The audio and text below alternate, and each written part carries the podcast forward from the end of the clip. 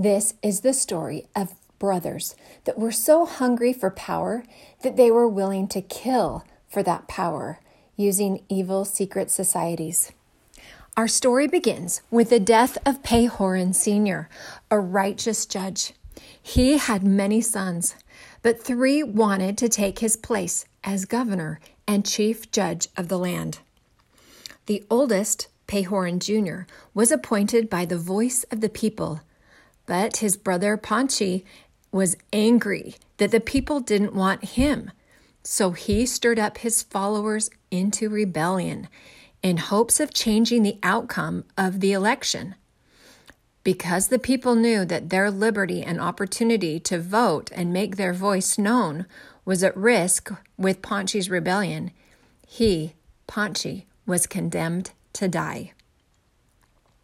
This made Paanchi's followers more upset, and they hired a man, a hitman, named Kishkumen, to kill the new chief judge.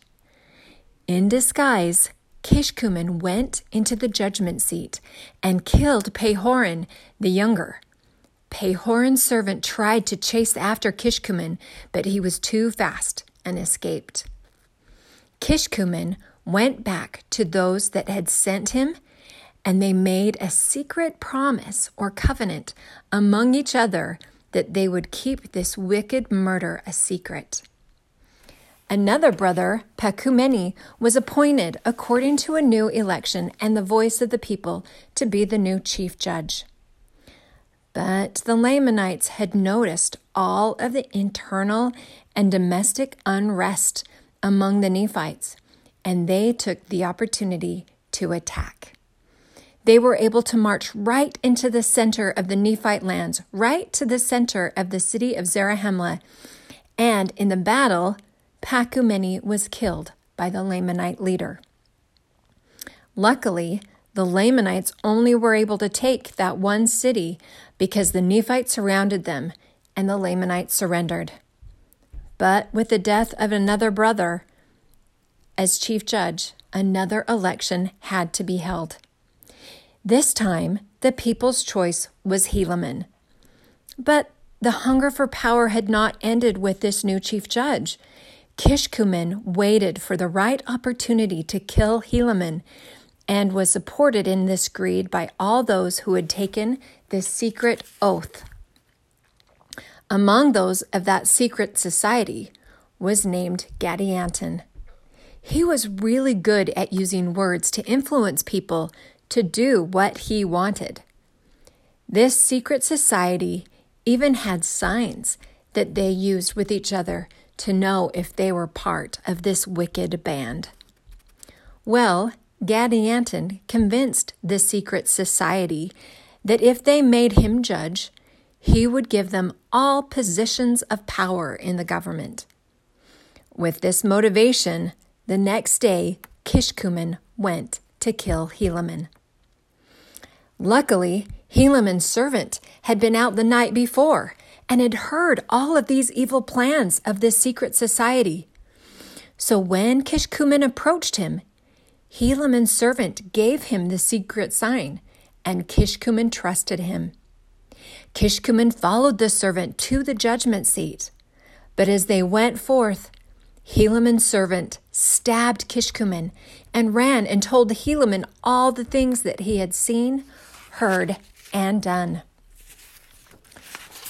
Well, when Kishkumen didn't come back, Gadianton feared that this secret society would be discovered. So he told all of them to follow him, and they ran out the back way into the wilderness where they were not found. Now, Mormon, the compiler of this Book of Mormon, as he was making the abridgment of this story, tells us that these secret societies, like the one of Gadianton, caused the entire overthrow and destruction of the Nephite people at the end of the Book of Mormon.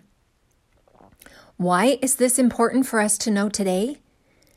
It's important because it helps us to know to be watchful and aware like the servant of Helaman, so that we can detect evil works in our day.